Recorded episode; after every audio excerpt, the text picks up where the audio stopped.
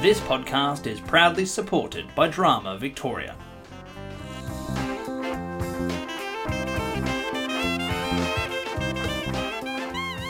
Hello and welcome to The Aside, a podcast for drama teachers and students. This is a script tease episode where we talk through some of the world's greatest plays, jump through the major plot points, give some background, and of course, spoil the endings, all in less than five minutes. We do the hard work so you can do the easy listening. This one is inspired by my recent trip to Chicago, a play called A Raisin in the Sun by Lorraine Hansberry, first performed in 1959.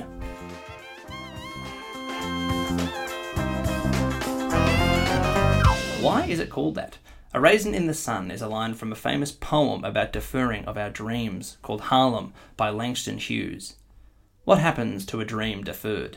Does it dry up like a raisin in the sun, or fester like a sore and then run? Does it stink like rotten meat or crust and sugar over like a syrupy sweet? Maybe it just sags like a heavy load, or does it explode? The play follows the Youngers, a poor African American family from Chicago in the 1950s. When the play opens, the Youngers are about to receive an insurance check that will give them a chance to escape their poverty, the hefty sum of $10,000. The money has come from Lena Younger's late husband, Mr. Younger. Lena Younger is also called Mama throughout the play. Each of the adult members of the family has an idea as to what they would like to do with the money. The older son, Walter, a chauffeur who wishes for more, and a man with his own family, wishes to invest in a liquor store. Walter's wife, Ruth, agrees with Mama and hopes that she and Walter can provide more space and opportunity for their son, Travis. Walter believes that the investment will solve the family's financial problems forever. The younger sister, Beneatha, currently a college student, wants to use the money for medical school. She also wishes that her family members were not so invested in joining the white world. Beneatha instead tries to find her identity by looking back to the past and to Africa. She is constantly challenging the notions of culture, race, gender, and religion that her family has grown up with. Lena, Mama, has plans for the money as well. She wants to buy a house for the family and finance Beneatha's medical degree. With five people living in a one bedroom apartment, two families share a single bathroom and the building is run down. So the Youngers clash over their competing dreams.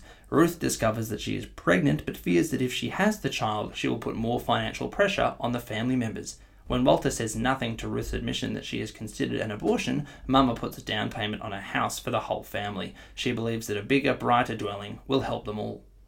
After having made the down payment on a house in a predominantly white neighborhood, Lena gives her eldest son responsibility over the rest of the insurance money, asking him to put away a significant portion for his sister's medical school education.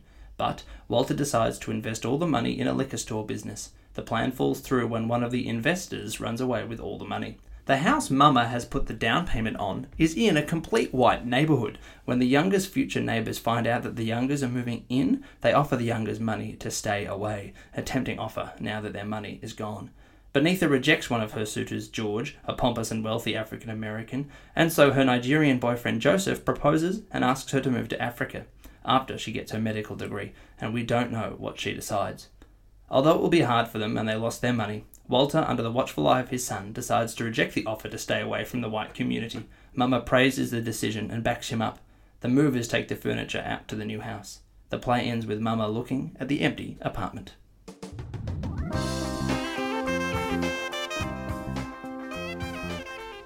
If you didn't know the play before, you do now, a bit. If you like the sound of it, have a read. That was Script Tease.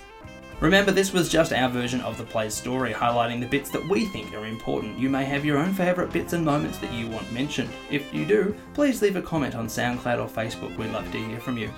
That's all from us at The Aside and this episode of Script Tease. There are a load of episodes in the bank, including more script teasers and over 200 episodes of The Aside. If you would like to ask us a question, do not hesitate to do so at asidepodcast at outlook.com. Thank you to Eltham College for letting us record here, to Aaron Searle for providing the music, to Drama Victoria for their ongoing support, and of course, thank you for listening.